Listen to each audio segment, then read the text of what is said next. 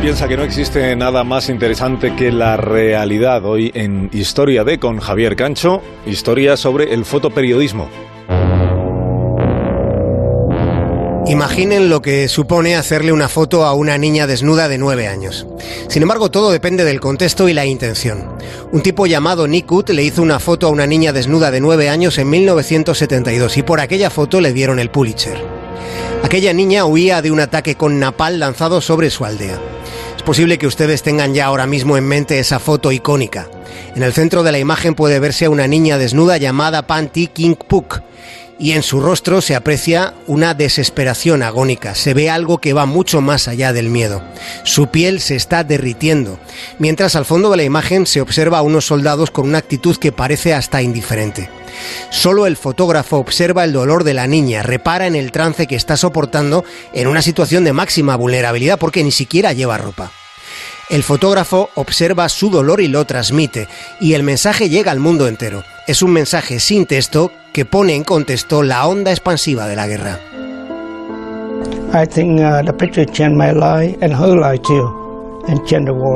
Esta es la voz de Nick contando que aquella fotografía a él le cambió la vida, a ella también y cambió a su vez el curso de la guerra. Sucedió que tras esa foto, ese mismo año, Estados Unidos se retiraba de Vietnam.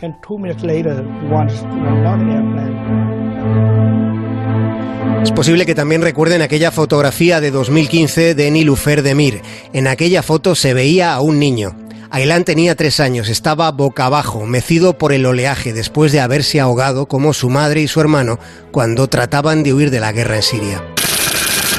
La sobrecogedora fotografía de Ailán siendo recogido por un policía turco ha dado la vuelta al mundo y generado una ola de indignación. Muchos han sido los medios que han decidido mostrar la dureza de las imágenes. Plantea la escritora Margaret Renkel algo muy interesante. Dice Margaret que una imagen vale más que mil lágrimas, percutiendo la conciencia de las personas empáticas. Después de aquella foto y durante algún tiempo, los países europeos abrieron algo sus puertas a los refugiados sin refugio, a las personas sin tregua. Es el factor determinante del fotoperiodismo en el tiempo de las tropecientas mil instantáneas por segundo, en la era de la máxima exposición de la imagen, en la época del ensimismamiento. El factor determinante del fotoperiodismo como función ética, respetuosamente deontológica en una profesión acorralada. El fotoperiodismo sigue siendo el último puñetazo en las vísceras de la indiferencia.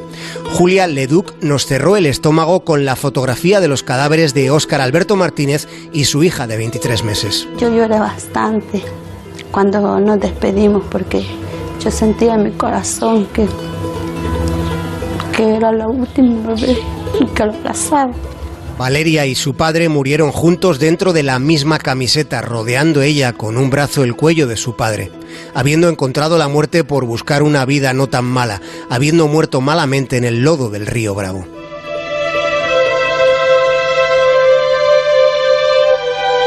Manu Bravo, el fotógrafo gijonés, obtuvo el Pulitzer por la cobertura que hizo de la guerra en Siria ya por el año 2012. Manu Bravo retrató el peor instante que pueda existir. Si hubiera infierno y si hubiera una mirilla por donde observarlo, si la hubiera, lo que veríamos sería un momento como el que Manu Bravo retrató cerca del hospital Dar el Shifa en Alepo. Un hombre llora sosteniendo en brazos el cuerpo de su hijo asesinado. Hay tanto amor en el fragor de un dolor descarnado con las heridas intuyéndose en el cuerpo inerte del muchacho.